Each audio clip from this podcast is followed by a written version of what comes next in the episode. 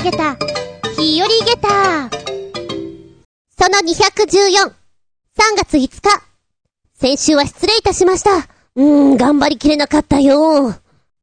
時たまもう、1日24時間じゃなくて36時間ぐらいあったら、うまいこと回るんじゃないかなって。でもきっと、36時間あったとしても、同じことを言うのかも。人間ってほら、わがままな生き物だからさ。なんて話をしつつ、本日もしばしお付き合いくださいませ。お相手は私。ここ臭いここ臭いよ厚み純です。どうぞよろしくお願いします。この番組は、ちょあへよ .com のご協力へて放送しております。臭いって何臭い？うん、それは、おしっこ臭い？ちょっと嫌な感じでしょ？家の中がおしっこ臭い。うちには、4にゃんおりまして、で、今年の頭、1月2日に、子猫を1匹もらい受け。でもって、2月の16日に、その子の兄弟をもう1匹もらい受け。今あの、バレーボールのチームが作れるようになりました。まあ、それはいいんです。スプレー行為って聞いたことあります？動物飼ったことない人全く知らないだろうなと思うんだけれども、自分のテリトリーを示すために、プシュッと、おしっこを引っ掛けるわけですよ。もともとうちのニャンズたちはお家の中にしかいないから、そんなことはすることなかったんですね。だがしかし、引っ越しをしてきまして、いつも駐車場のところに、外猫がうろうろしてるんです。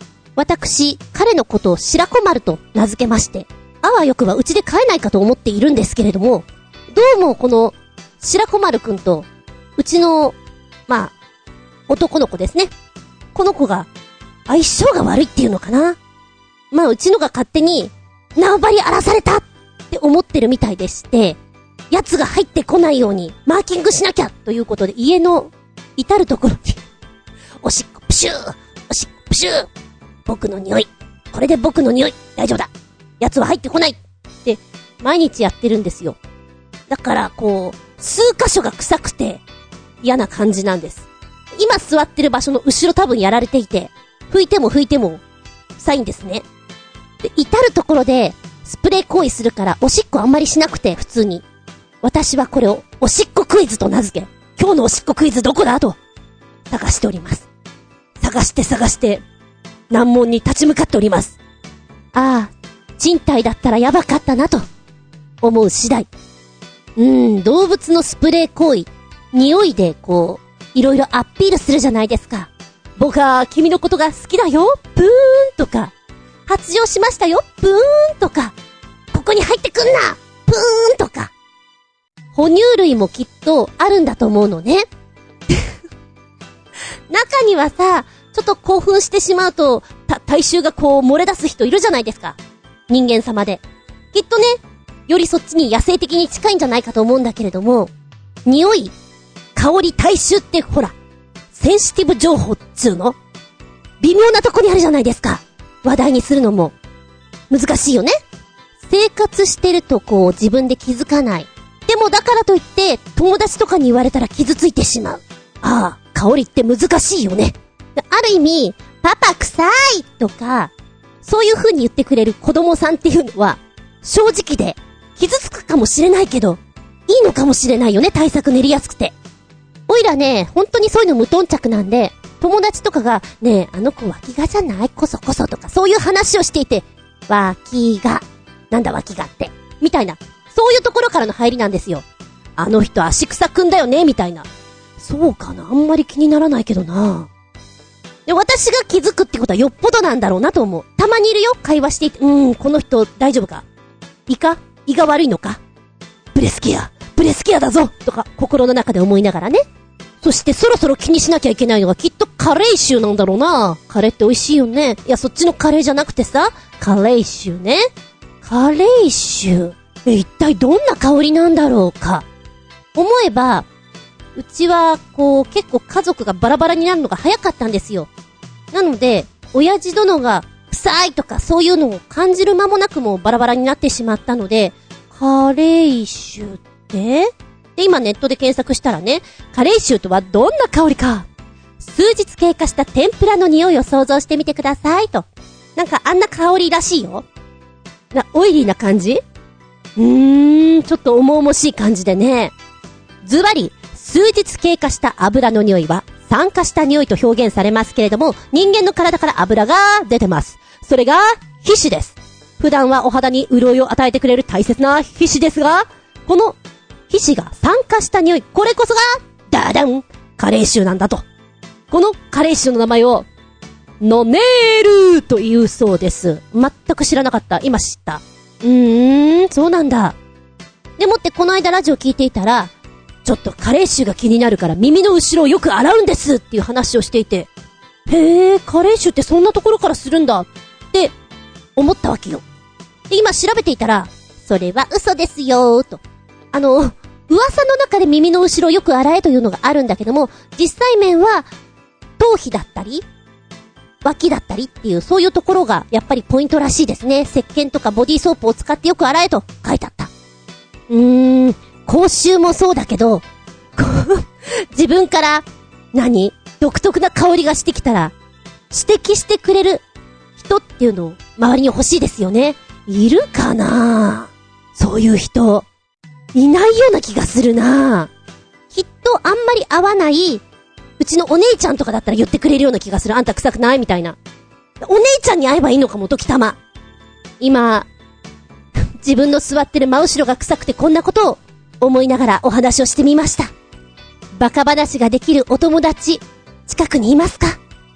あなたが臭い時に、おめ臭くねって教えてくれるお友達は近くにいますか？大事だよ 意外とね。ってな感じで次行ってみたいと思います。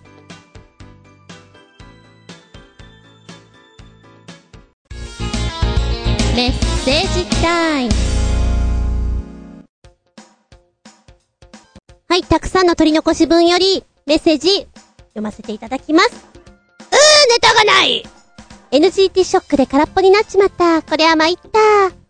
バッカ、嘘、全然平気の笑いというわけで、こういう超刺激的なオーダーメイドのカバン欲しいかい？ジャケットもあるよ、かっこ笑いということで、新潟県のヘナチョコヨッピーくんからメッセージいただいております。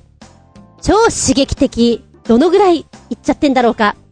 ポチリと、押すと、これかな？よいしょ。きたーなんかこれちょっと、怖くね？パッと見て、ヤフーオークションにて即決価格で販売中という赤文字が気になりますな。これこれリアルすぎて怖いな人間の顔を本側に立体加工し、ファッションアイテムを制作する、ショッカデリカの新プロジェクト、レザーフェイスというものなんですけれども、あのー、そうね、インディアンとかがさ、持ってそうなアイテムっていうのかな？怖いなぁ。もうこのまんまハロウィンに使えそうなフェイスですよ。あのレザーを立体化するためにこう、縫い合わせて縫い合わせているわけなんだけども、その縫い合わせのところを荒く縫っている。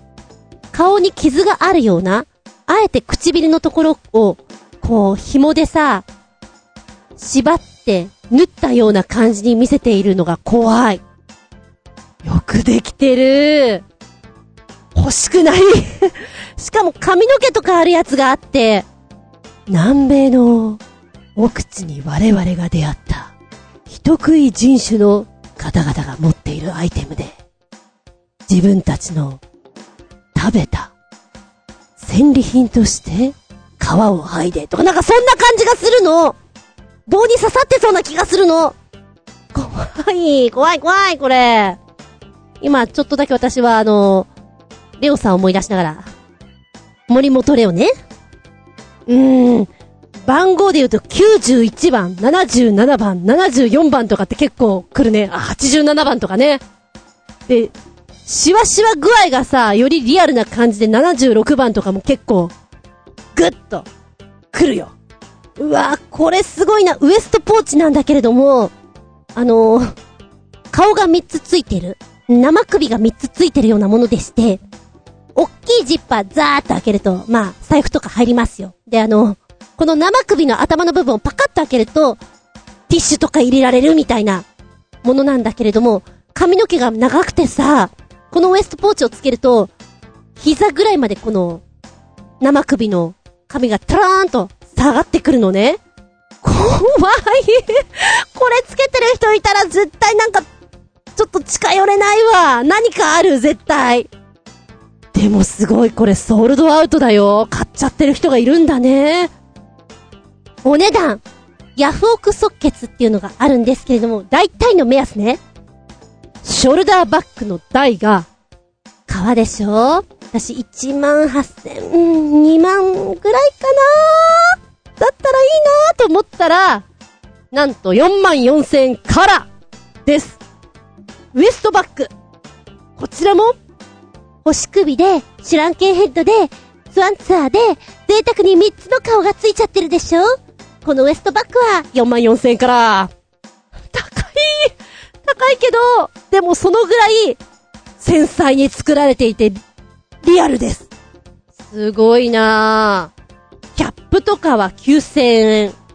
ブレスレット。あ、なまっちゃった。ブレスレット。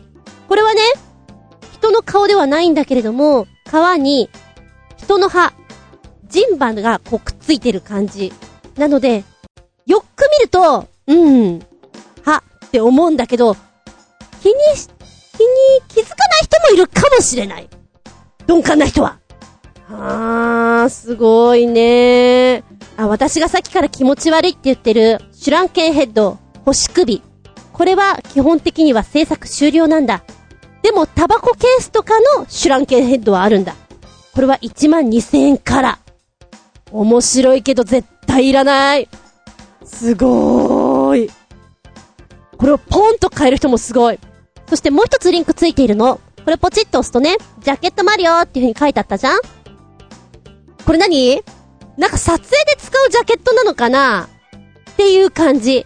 人間の皮これまでで一番恐ろしいホラージャケットはこれだという風に出てきていて、そ、そうだね。あのゾンビ映画とかのもう特殊用に使ってる感じにしか見えないよね。うーん、すごーい。これを着こなせる人もそんなにいないよ日本人のこの、のっぺりとした顔じゃ合わないと思うの。彫りの深い人だね、やっぱり。あー。これもなかなか、リアルですね。目とか鼻とか、なんでしょうね。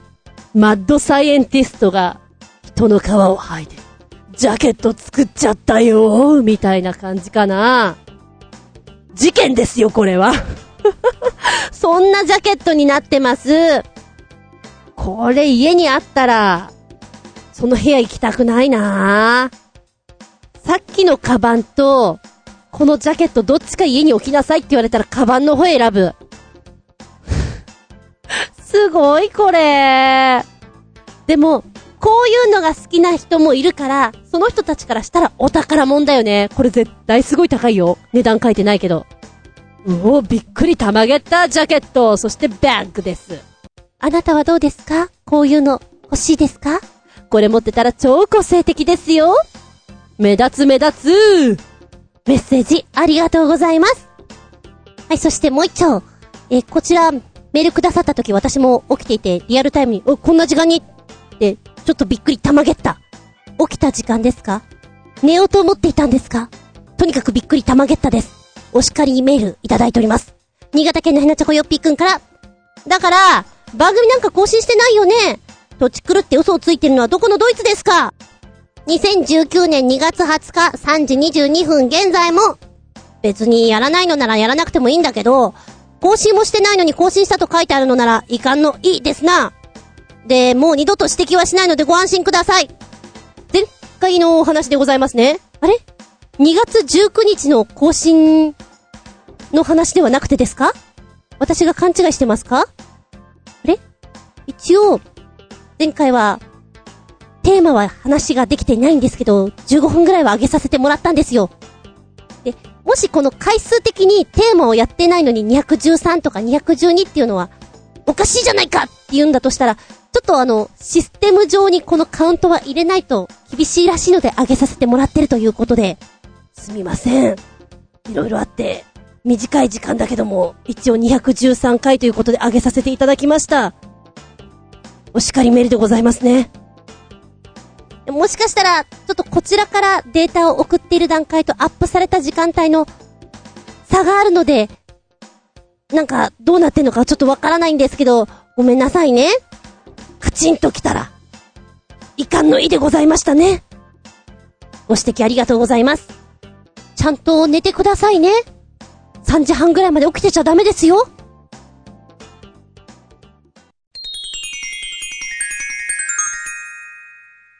シスピン。アウトタイムとってもとっても取り残し今回のテーマは、人間ウォッチなんだかさっきから吉田拓郎さんの人間なんてララララララララ人間なんてララララララララが巡ってます。なんでだろうか巡っております急に。人間ウォッチ電車を利用している時には、割とこう待っていたりすることが多いので、周りの人をこう見ることが多いですね。ああ、あの後どうなってるのかなと気になることがあります。これはこの間聞いた話で、お、面白いの遭遇したなと思ったのが、横断歩道で、向こうからやってきたおばあちゃんが、手を挙げて、渡ろうとしておりましたと。のんびりのんびりこう、ね、信号変わって歩いていた。そしたら自分がいる方だよね。そっち側から黒人さんが歩いてきて、で、おばあちゃんとすれ違いざまに、手を高らかに上げて、パーンとおばあちゃんの手に、ハイタッチしていったと。おー、それなんかすごく面白いなと。場所がどこだったかは知らないんだけど、なんかあの、おばあちゃんはびっくりだよね。ええ、いきなり、なんかパンされた、みたいな。まあ、きっと、黒人さんの方はノリのよく、こう、ヨーって感じだったと思うんだけども、まるでネタのようなね。ああ、そんなこともあるのかと。うん、交差点で言うと、運転していて、ゆっくりやっぱり横断歩道を渡ってるおばあちゃんだったりおじいちゃんだったりが、ものすごくゆっくりすぎて、えーちょっと大丈夫？えもうチカチカしてるけど大丈夫？ねえ、ねえ、ねえってすっごい気になる時ある。もう、赤になってもまだ渡りきれてない時もあるし、あの、皆さん、待ってるよね。すごく心配。真新しいとこで行くと、人間か？に、人間じゃないんだけど、あれはお犬様だな。結構大きな交差点で、飼い主さんがこう、トトトトってお散歩させている時に、その子が催したんでしょうね。片足パッと上げて、ジョジョジョジョジョジョジョっておしっこし始めたのよ。交差点の真ん中でぐらいで。それが長くてね、まだ出てる。まだ出てる。え？まだ、大丈夫かな？おしっこ止まるかな？ねえ、ねえ。それもすっごい気になるし、あと、ほら、やっぱりこう、ワンちゃんがおしっこしたらこう、お水で流すとかって今そういうマナーになってるじゃない？それもできないなーみたいな。超みんな注目してたはずだよ、あれ。そうね、毎朝、だいたい動く時間帯って決まってるじゃないですか。待ち合わせてるわけじゃないけど必ずあの人に会うとか、すれ違うとか、何かしらあると思うんですね。私も、毎朝会う方がいるんですよ。背丈からしたら小学校5、6年ってところかな。学校に向かう途中だね。で、パパといつも歩いてるの。で、なんかね、気になったのね、パパが見事なパツキンなんですよ。おー、パツキンだけど、朝早起きして娘さんを、ね、送ってあげてるんだな、これ日課なんだなと思って。で、荷物がちょっと多い時とか、いつも持ってあげてるんですね。校長先生みたいにこう、後ろに持って歩いてるんだけれど、微笑ましいなと思って。で、朝、その親子に会うのが、あ、今日、今日この子たち遅いなとか、今日ここまで来てるから私が遅いんだなとか、そういう風に見ているんだけど、正月明けだね。しばらく姿見なかったの。え、どうしたの？風邪？インフル？流行ってるもんね。なんでいないの？って超心配になった。で、さらに、この間は、明らかに喧嘩したんだろうね。娘さんが、10メーターぐらい前を、小走りなんです。で、パパちゃんが後ろからくっついてってる感じなのね。で、パパちゃんがこう、やっぱり、歩幅、大きいからさ、だんだん追いついてくるじゃん。で、娘ちゃんは、ててててって走ってっちゃうの。なんか嫌なんだなって。多分、こう、学校に行くときに、今日ね、あれやってさ、これやってさ、とか、うーん、そうか、みたいな、親子の会話をしてると思うんですよ。その会話が嫌なんだなって。で、翌日見たらね、パパちゃんいなかったのよ。パパちゃんいない。どうした？喧嘩がまだ収まらないか？で、さらにこの間見たらね、パパが先歩いてて、娘ちゃんが後ろの方にいた。ものすごい気になる。いつまで喧嘩してんのね喧嘩だよねつまらないことなんでしょ？ねえ、もう仲直りしなさいよ。じゃないとこう反抗期とかなんとかになって、3年ぐらい会話してもらえなくなるよって思いながら、ちょっとドキドキしながら見てるんです。後に引けない時あるからね、口喧嘩でもね。それでも、毎朝、距離があるんだけど、ちゃんと一緒に行ってるこの親子が微笑ましくもあります。毎朝の人間ウォッチですね、私の。電車に乗っていて、あの、本当に眠いんだなっていうんで、こう、つり革捕まったまま足かっくん状態。まあ、私もたまになってましたけれども、で、あ、席が空いたと思ったらもう座った瞬間、みたいな、本当に早い人がいまして、きっとこの人は、自分で起きられないだろうなと。なんかどこまでも行っちゃうんだろうなと、ドキドキして見ております。大丈夫かな？やっぱ電車は、人間ウォッチするのはすごくいろんなものあるなと思う。眠くて眠くて船を漕いでいて、なんだろうもう、縦横無尽に動いてる人？あ、あーぶつかっちゃうあ、大丈夫だった。あ、落ちちゃうあ、大丈夫だった。みたいなね。ハラハラしながら見れます。そうかと思ったら、ゴンって。真後ろのこのね、窓のとこに頭ぶつけて、ああ、ああ、つってまたカーって寝ちゃう。おじさんとかね。逆にこう、そこまで眠いのってかわいそうだなと思ったりもしますよ。見ていてダントツに面白いのはやっぱり、酔っ払い。面白いですね。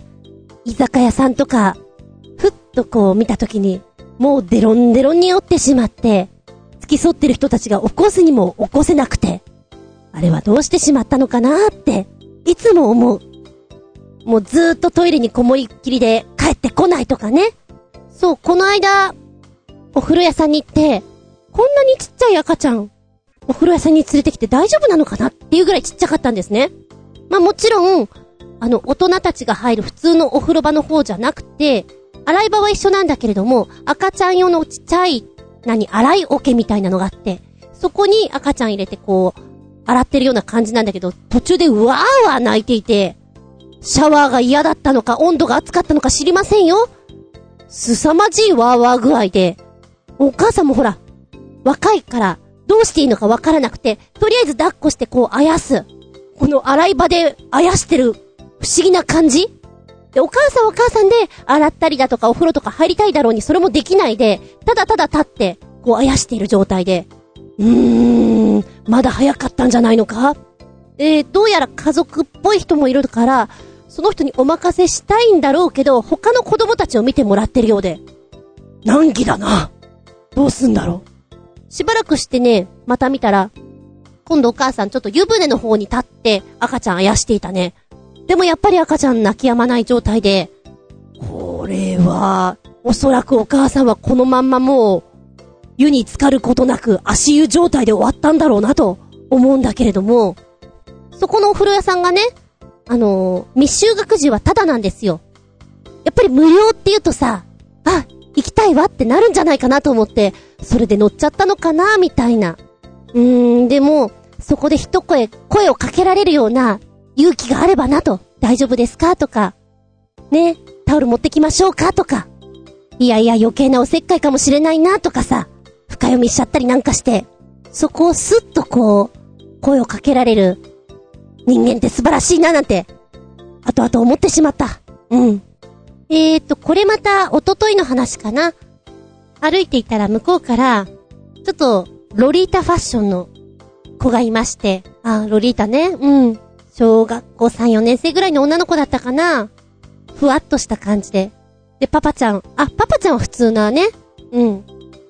普通に山とか登りそうな感じだ。でも、ママちゃん見たら、ん？えっと、あ、そうか。ママちゃんも一応ロリータなんだ。うーん、うん。あれだな。ちょっとこう、好きっていうのと似合うっていうのは違うから、ね パパちゃん言ってあげればいいのにって思ったな。あのー、すごく髪の毛伸ばされていて、あの、メイドちゃんがするようなさ、頭のなんていうのこの、ひらひら。ひらひらあんじゃん。メイドちゃんしてるじゃん。あんなのつけていて、ふわっとしたコートだったんだけれども、多分ね、あのママは髪の毛をショートにして、ブラックフォーマルとかで決めたらかっこいいママになると思うの。なんかちょっと違ったな、みたいな。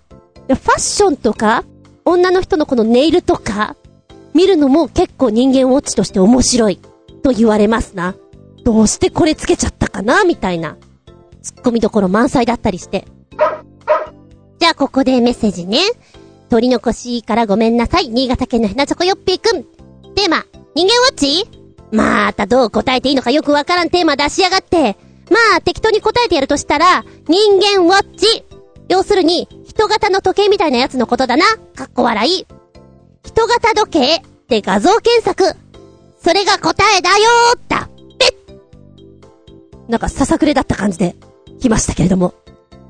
人型時計で画像検索すると、私は、なんだろう、芸人さんがさ、全身タイツで、時計の格好してるのとかそういうのを想像したのよ。お庭かなんかに寝っ転がって、ちゃんとしたのが出てきた。考えすぎだった私。しかも、割とデフォルメされていて、可愛らしいんじゃないかなっていう時計が出てくるよ。小さめの、こう、オブジェとして使えるようなね。そんなキャラクターデザインになってたりして。この人型見て私はベイマックスを思い出しましたよ。ベイマックス面白いよな。そうね。人間観察、どこが面白いのっていう人も、そりゃいると思うからさ。なんとも言えないんだけれども、何か面白いことないかなーっていう目線で見てると、興味湧いてくる。ただそれだけの話かな。あれ？あのおじさん、砂糖、え、1、2、なんかずいぶん、えまだ入れるか。まだ、甘いぞ、それは太るぞ、とか思いながら見ている。なんかちょっと気になって見ていると、意外と面白かったみたいなね。あれだな。あの、原付きに乗ってる若いあんちゃんとかで、足ガバって開いてる人がいるんですね。あれ見てるとね、股関節が、え？なんだろう、180度に近いぐらいガバって開いてんじゃないかなと思って、その体勢でずーっと乗ってんのってしんどくないかな体柔らかいのかなとか、そんなこと思ったり、あのー足を投げ出すように運転してる方とかもいたりして、どうなってんだろうって思う時ありますね。そういやさ、人間ウォッチ、観察ということで、あの番組でもモニタリングとかあるじゃないですか。昔で言うと、ドッキリとか、反応を見るとか、そういうの。番組の企画としてはすごく面白いんだけども、うん、レギュラーとして毎週毎週やってるとマンネリ化してしまってつまらないなって思っちゃう。あれが好きだったな。あの、タクシーに乗ったら、助手席に幽霊が乗っていて、こちらを振り向くんだけども、ドライバーさんが全く気づいてなくて、自分にしか見えてなくて、超怖くって、みたいなやつ。でも子供ちゃんとかは、やっぱりこういう分かりきったようなオチがある番組って好きだったりするんだよね。くるくるくるくるみたいなの。我々世代で言うと、志村後ろみたいなやつかな見ながら共感するのが楽しいんだよね、あれ。あー、そうそう。あの、割と面白いのが、夏場に、花火とかお祭りとか、海とか、そういうところに出てくる、出現する、バカップル。あれの人間ウォッチは結構楽しいよ。おすすめです。テレビよりも、面白いことやってたりするから、リアルにね、人間ウォッチ、暇つぶしに。いかがですか？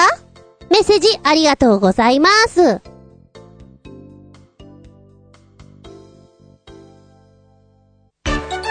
元気でソング、やる気でソング、取り残し分より、新潟県のヘナチョコヨッピーくんから、正統派ゴシックメタルのご紹介、3曲、いただきました。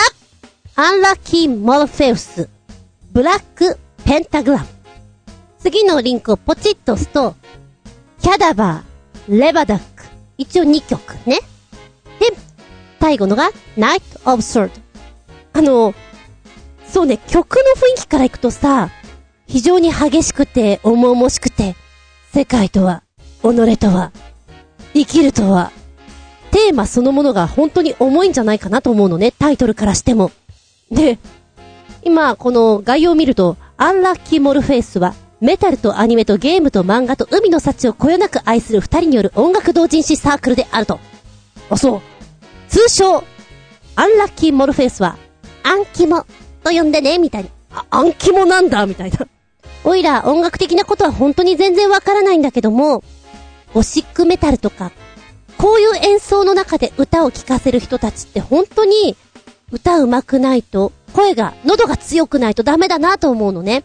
で、演奏も演奏で、すごいメロディーラインを聞かせなきゃいけないじゃないですか。だから技術があるんだろうなと思って、いつも聞いてるんだけどさ、困ったことにおばちゃん、横文字苦手だから、タイトルパッと見てすぐ言えなかったりするもんね。今、調べたもんすごく。浜崎あゆみとかもそう。読めない。うーん、全部同じに見える。横文字は。まずはこのボーカルの声の伸び、高音の安定感、聞かせるよね。ドラマティックなこのメロディーラインになってるから、進撃の巨人とかね、ああいうのにすごく合うなって思っちゃう。そう思って聞いていた。で、二つ目のリンクつけてるやつがちょっとね、あの、ヒャダバーとレバダックって、二つ私二曲言ったと思うんです。珍しいですよね。なんで二つなのかなって思うじゃんこれ面白いことが書いてあって、激ロックの方のコメントなんですけれども、前例なき驚愕のニュー EP の到着だ。キャダバーの楽譜を逆から読むと、レバダックの楽譜になるという、説明されてもすぐにピンとこないような実験的な試みがなされた。そんな2曲なんだよと。え？これマジなのかな？本当に楽譜を逆にしてるの？振りでも、いや、でもつっても私わかんないんだけども、ここのバンドメンバーって、ゴージャスだよね。うーん、音の膨らみが。やっぱバイオリンが入るとなんか繊細さが加わってくる。で、ギターとかそういうのも加わっての中の音の作りがゴージャスだなと思って弾いてたんだけども、えっ、ー、と、6人のプレイアビリティの、この、なんていうの？本当に超絶技巧がネオクラシクル系メタルの曲調とうまく溶け合い、暗肝にしかならせない、本当に暗肝って言うんだね音を作り上げてるよと。で、楽譜面でバンドの遊び心を見せながら、楽曲クオリティも素晴らしいため、頭で考えなくても素直にいい曲として楽しめる。そんな曲になってますよと。難しい難しいけど、かっこいい曲だよ深いこと言われてもね、素人さんなんであれなんですけど、うん、キャドバーってさ、調べたら死体とか、いう意味じゃん？もうそういうのをタイトルに使うところがすげえなと思った。持ってこないもん、死体って。で、このキャラバーとレバダック合わせて9分ぐらいあるんですけれども、うーん、聞き比べると、よくわかんないんだよ。でも最初と最後のところのね、曲調の感じが同じだなというのは、それだけはわかった。感想が、かっこいい。で、キャラバーの方が、音の入りが、なんだろうな、鼓舞する感じもうほんと進撃で使ってくださいよっていう、かっこいい。本当にかっこいいなと思って。あの、前奏もそうだし、感想のところの、なんだろうな、バイオリンからギターに行って、ギターからボーカルに移って、もう一回バイオリンに行ってっていうこの流れ具合がすごくかっこいいです。なんか、進撃の世界に入らせてくれるなっていう、私の中でリンクしました。で、えー、レバダックの方が、若干おとなしい感じがするんですよ。でも、コーラス具合とかかっこいいなっていう、色が違うのが面白いですね。なんだここのアンキモさんたち、面白いね。こういう風に曲って作るんだね。なあ、もう3曲目のはナイト・オブ・ソード。もうまさに、まあ、1曲目もそうだなと思ったんだけど、1曲目よりより、あのー、物語がすごく見えてくる歌詞になってるなと思う。ので、アニメのために作られた曲のような感じがして、なぜ使われていないんだろうって逆に思ってしまうぐらい、しっかりとした物語性があるなと思うね。絵は見えていないんだけど、なんか想像がすごくできるな。で、言葉が、うん、綺麗な感じがする。月明かりに舞う、青、まばゆき少女。自らの使命を果たす、ナイト・オブ・ソード。いつから過ちは始まった？この剣に問いかける奇跡の意味。なんかかっこよくない？入りがもうなんか、うーんって感じ。で、なんかルックスとかもさ、合ってるよね。非常に合ってるなって思うので、あのー、アンキモさんたちはこのまんまの道を突き進んでいってもらいたい。特にね、3曲目のこの曲は、あの、パツキンなので、お人形さんみたいで可愛らしいですよ。ちょっとね、聞くときにね、うんってこう力が入る。なんか楽をして聴いちゃいけない曲だなって思った3曲とも。あなたはどう思いますか？元気でソング、やる気でソング。本日はなんだっけ、暗記もしか今出てこなかった。あん、あん、あ、アンラッキーモルフェウス。アンラッキーモルフェウスよ。本名は。の3曲をお届けしました。もしよかったら聞いてみてください。キモキモ取り残し分よりお便りいきます。新潟県のひなチョコヨッピーくんから。さて、素朴な質問です。猫はお肉とお魚どっちが好きなのでしょうか？猫はお魚の方が好きというイメージが強いのですが、お肉だってあれば喜んで食べるでしょ？ということで意味もなく高級猫感です。こういうのはお猫様にやらないで自分が食べたいよ、かっこ笑い。高級。おいくら万円だ？はい、出てきた。猫にフォアグラ？とっても高級な猫缶8000円ということで、フォアグラ？定期的に猫ブームってやってくるじゃん？最近では猫缶にも様々な種類のものが登場してまして、そんな多様化する猫缶でも今注目を集めてるのが贅沢な素材を使って高級な猫缶。これがなかなかすごいんだ。人間でもなかなか口にすることができないような食材が入ってるんだよということで、フォアグラ入っちゃってんだ。はーん。フォアグラって、いつ食べたよ？なんかこう、食事の中のこう、ちょ、ちょろっとフォアグラとか、そういう感じだよね。なかなか食べない。で、実際フォアグラ美味しいのかって言われたら、なんかよくわかんないな。そんな感じじゃないですか、フォアグラって。身近じゃないからさ、美味しいか美味しくないかって言ったら、うん、別になくてもいいかな、うーんって感じ。はい、こちらの高級猫缶なんですが、マグロプラスフォアグラ。ハンガリー産の高級なフォアグラを使ってるんだ。へえ。お値段は、あ、思ってたより安い。497円。もっとなんかフォアグラだからさ、800円ぐらいしちゃうのかなと思ったんだけど、いや、でも高いよ高い高い。お弁当とか買えちゃうじゃん。すげえなって思っちゃう。他には、高級食材って言うと何がある？あなたの中で。中華の高級食材ですよ。マグロブロックプラスフカヒレ。ヒレ入るか。497円。えー、高級食材。じゃ、ツバメの巣とか？おー、これ来たか。キャビアだね。キャビア入れちゃうか、あの黒いブツブツ？入れる必要あるかなあとは、フィーライン、え？フィーラインナチュラル、チキンベニソン。何言ってかよくわかる。チキンはわかる。こちらはなんと鹿肉の猫缶でございます。鹿肉のことベニソンということを初めてお知りになりましたか？はい、そうです。この肉99%以上新鮮な原材料を使ったとてつもなく高級猫缶です。お値段は498円、リーズナブル。本当に？鹿うまいの？本当に？みんながよくわかんないなそうか、そうか。おそれから、マグロとプロシュート。プロシュートというと、イタリア産の生ハムだな。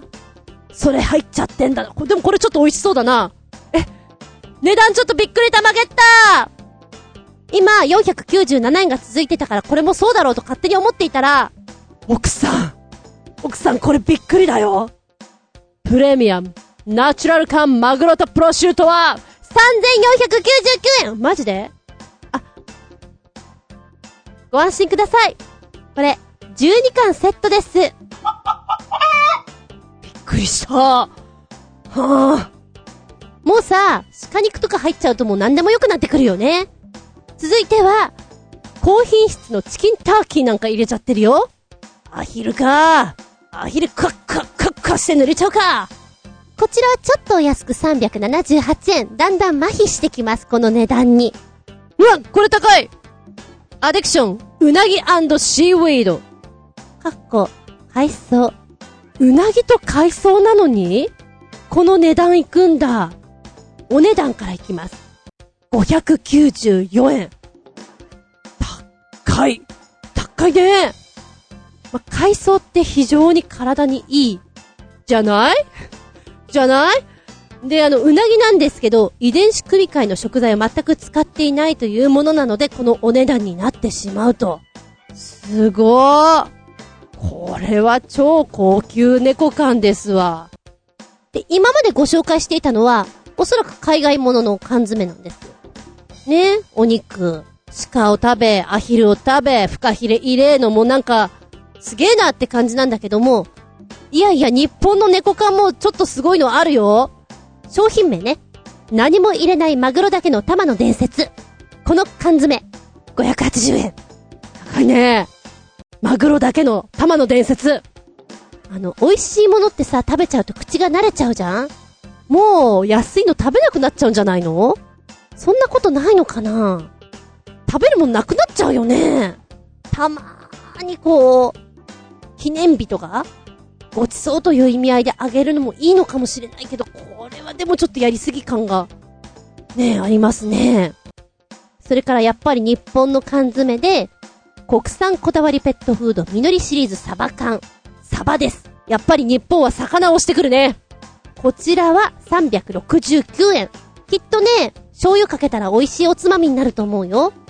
やっぱペットフード作ってる方って味見してさ、人間がこう食べてもいけるものをやってるって言うから、よくお買い物行ってるところの店員さんなんか、あの、僕たちもちゃんと食べて味が分かってないと伝えられないんで、とりあえず食べるんですよって言ってました。粉っぽいとか、あの、パサつきがとか、なんかそういうのを説明できるために、すごいな、プロ根性って思って聞いてたんですけどね。これも絶対お皿に盛ったら、普通に人間、醤油かけて食うわ。国産マグロのぶつ切り桜エビ538円。いいつまみだよ、これは。えー、なんかすごい。これは、ブランドコンセプトがありまして、夢の中に出てくるほどに忘れられない。どんな味？もしオイラが、お魚が好きだったり、カニやエビや、全然オッケーな人だったら、食べてみたいね。残念ながらオッケーな人じゃないんで、あの、間違いなく、うえーってなっちゃうんで、お伝えできないのが、申し訳ない。あの、お酒好きの人には、いいんじゃないですか。薄味で。腎臓とかちょっとね、大事にしなきゃいけない人は。療養食にいいと思うよ。うん。意外に。で、今のは、猫缶のご紹介だったんですけども、こう、ペットフードとかを見ていると、特にね、ワンチャン系のはすごい。アイスクリームとかケーキとか、こう、お重みたいなセットがあったりして、お誕生日にぜひこちらを、みたいな。お値段もバカ高かったりするんですよ。おー、これを食べるのはすごいなーって。でもきっと、家族には美味しいもの食べさせたいっていう親心ありきのものだから、お誕生日にこのホールケーキとか買っちゃうんだろうな、みたいに思って見てますけどね。いや、親心なんですよ。やりすぎだなと思ってもそこは家族だから。というふうに言っとこうか。高級感は買わないけどね、おいらは。ありがとうございます。さあ、そして、鳥の子し分よりこちら。新潟県のヘナチョコヨッピーくん、お便り。なーるへそ。クレヨンしんちゃんはこれに比べたら全然下品じゃない。有料5歳児だったんだな。全然気づかなかったよ。まったくこいつは最低だな。かっこ笑い。ん？何かな？と思って、リンクをポチッと押した。はい、出てきたのは？おー、これ知ってる？ではね、梅津和夫のザ・チャープスビチグソロック、まことちゃんっていう番組があったんだよね。その曲なんだね。そうか、この格好からいくと、園児なんだ、まことちゃんって。あのー、クレヨンしんちゃんって確かにさ、下品でちょっとママちゃんたちが、うーんっていう風に思うのかもしれないけど、そこまで下品？あの、ゾーさん、ゾーさんぐらいじゃない？あと、お姉さんをナンパする？お尻にお尻をもこもこ動かしながらなんかちょっと、変な動きするじゃん。そのくらいじゃないの？いやいやいやいや、私の中で下品ダントツで行くならお坊ちゃまくんだよ。小学生だよね、あれね。やっぱあの挨拶の掛け言葉が、下品お母さんそれちょっと見てほしくないなって、ママたちが思ってた番組なんじゃないかなと思う。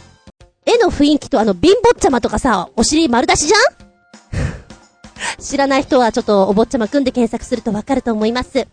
だから、そういう意味合いで、あの番組は見なかったね。で、まことちゃんも、え、リアルタイムだったのかな？やってたというのは知ってる。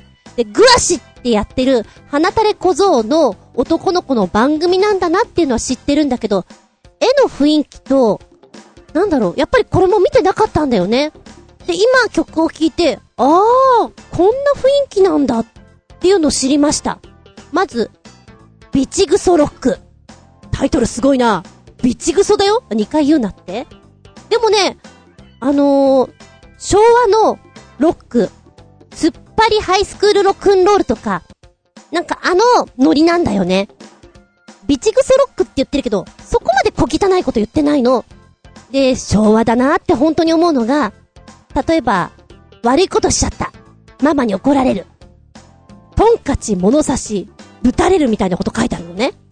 物差しはね、当時あったと思う。うちの母上も、ちょっとそっち系だったみたいな話を聞くので、うん。あったんだね。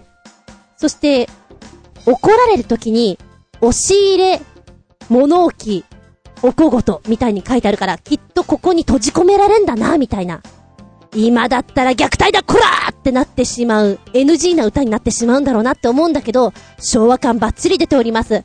で、のぶとい声でさ、落書きしちゃダメって入ったら、女性コーラスで、落書きしちゃダメって入ってくる、その、バランスが、非常に昭和感があって、私はこの曲好きだよ。まことちゃんってこんな曲使ってたんだってね、びっくりたまげった。うん。で、実際面、どんな内容のアニメだったのかは全くわからないんですけれど、好感持てます。ここまでは。はい、コメントの続きね。あの、ビチグソロックに比べたら全然インパクトがない、本当にクソのような歌ということで、入っていたわけなんですけども、ポチッと押すと、まことちゃんという曲。そうね、レコードの A 面、B 面っていう扱いだったのかなビチグソロックとの抱き合わせなんじゃないかなと思うんだけれども、あの、ビチグソロックが癖がある分、まことちゃんがやっぱり、薄いかなって思っちゃう。ただ、子供ちゃんに歌わせてるところが狙いなんだろうな。梅組らしいよ、まことちゃんは。したったらずな感じでね。えー、なんか、ほんわかするような、ノリなんですよ。ひょこひょこするようなメロディーライン。三角四角丸バッテン。三角四角丸バッテン。始まってくるんですね。このほんわかしたノリ、意外に、教え子ちゃんにやらせたらウケるんじゃねってちょっとずんこ先生思ってみたりして、クレーム来たらどうしようみたいなうん。ただ、そうね、あの、ビチグソロックとこの誠ちゃんの曲からイメージするに、そこまで下品じゃないかなって。ただ、絵の雰囲気と、ギャグのバランスからいくと、なんかアンバランス感はありそうな感じがしましたね。あれ？なんで？みたいな。うーん、やっぱ、ダントツ下品はお坊ちゃまくんじゃね？ねえ。実際、杉山和子さんが、この、誠ちゃん当ててた時ってどんなだったんだろうって聞きたいなと思って探したんだけど見つけられず、その代わりね、すごいの見つけちゃった。多分どっかの歌番組のワンコーナーだと思うんだけども、桜田淳子が、誠ちゃんを当ててみますって、当てれっこワンコーナーなんだよね。なんで誠ちゃん当てたのかわかんないんだけど、桜田淳子さんがこう、結構お上手でして、あー、面白い。なんかお宝映像だなと思って見てた。これはこれでよし。まあ、でも思えばさ、クレヨンしんちゃんが流行った時も、お坊ちゃまくんが流行った時も、ああいう口調で喋る子がワンサと増えました。っていうことは、まことちゃんが流行ってた時代も、グワシーとか、なんとかラメレスとか喋ってるような子が増えたのかな？どうなんだろうね。いや、あの、私的にはビチグソロック、ありだよ。インパクトあってね。うん。ありがとうございます。面白かったです。この番組はチョアヘオ .com のご協力へて放送しております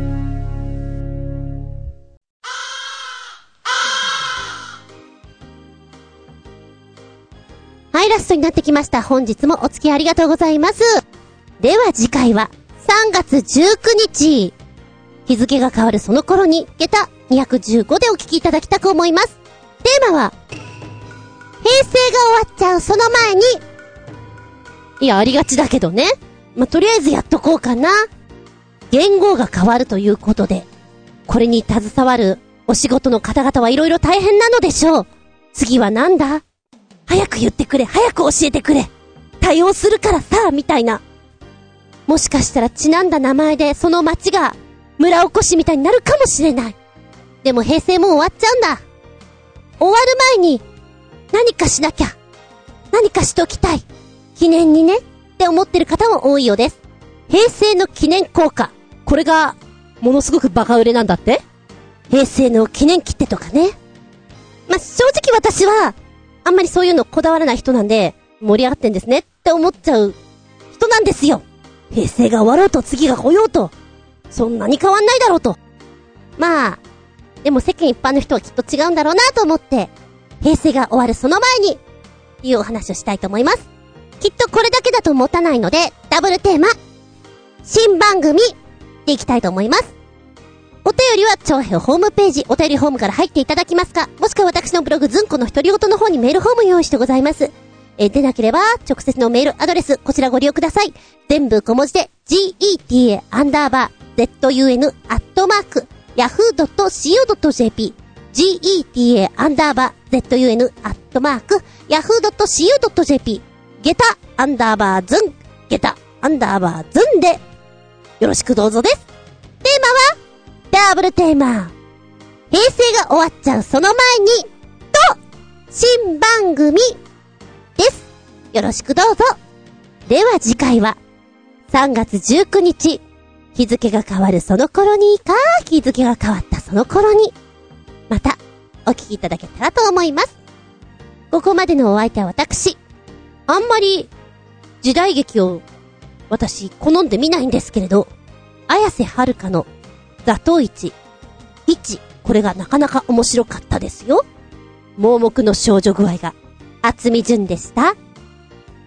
見舞い、聞く舞い、話す舞い。ずんこの話も、もうおしまい。バイバイキン。時代劇って、やっぱりこう、男の方が主なので、つまんないな。眠いな。いや、自分も携わってたけど、得意じゃなかった。座頭市は、ビートたけしさんの座頭市。あれはタップがメインでやっていて、ちょっと、エンターテインメントとして見る分に面白かった。で、あの、今回見た位置なんですけれど、あえて女性がやっているっていうのは面白いなと思ったの。で、勝さんのとも、ビートたけしさんのとも本当に味が違くて、全くの別物になっているので、非常に面白かったですね。うん。コミカルなところもあって、シリアスで気の毒だなって思う場面と、音がとても綺麗でした。時代劇なんだけども、こう広がりがぷわーっと出ていて、景色も、雪景色がすごく、広大っていうの？素敵でしたね。もしよかったらご覧ください。3本連続で見ると結構疲れるんですけど、味が違うのでおすすめですよ。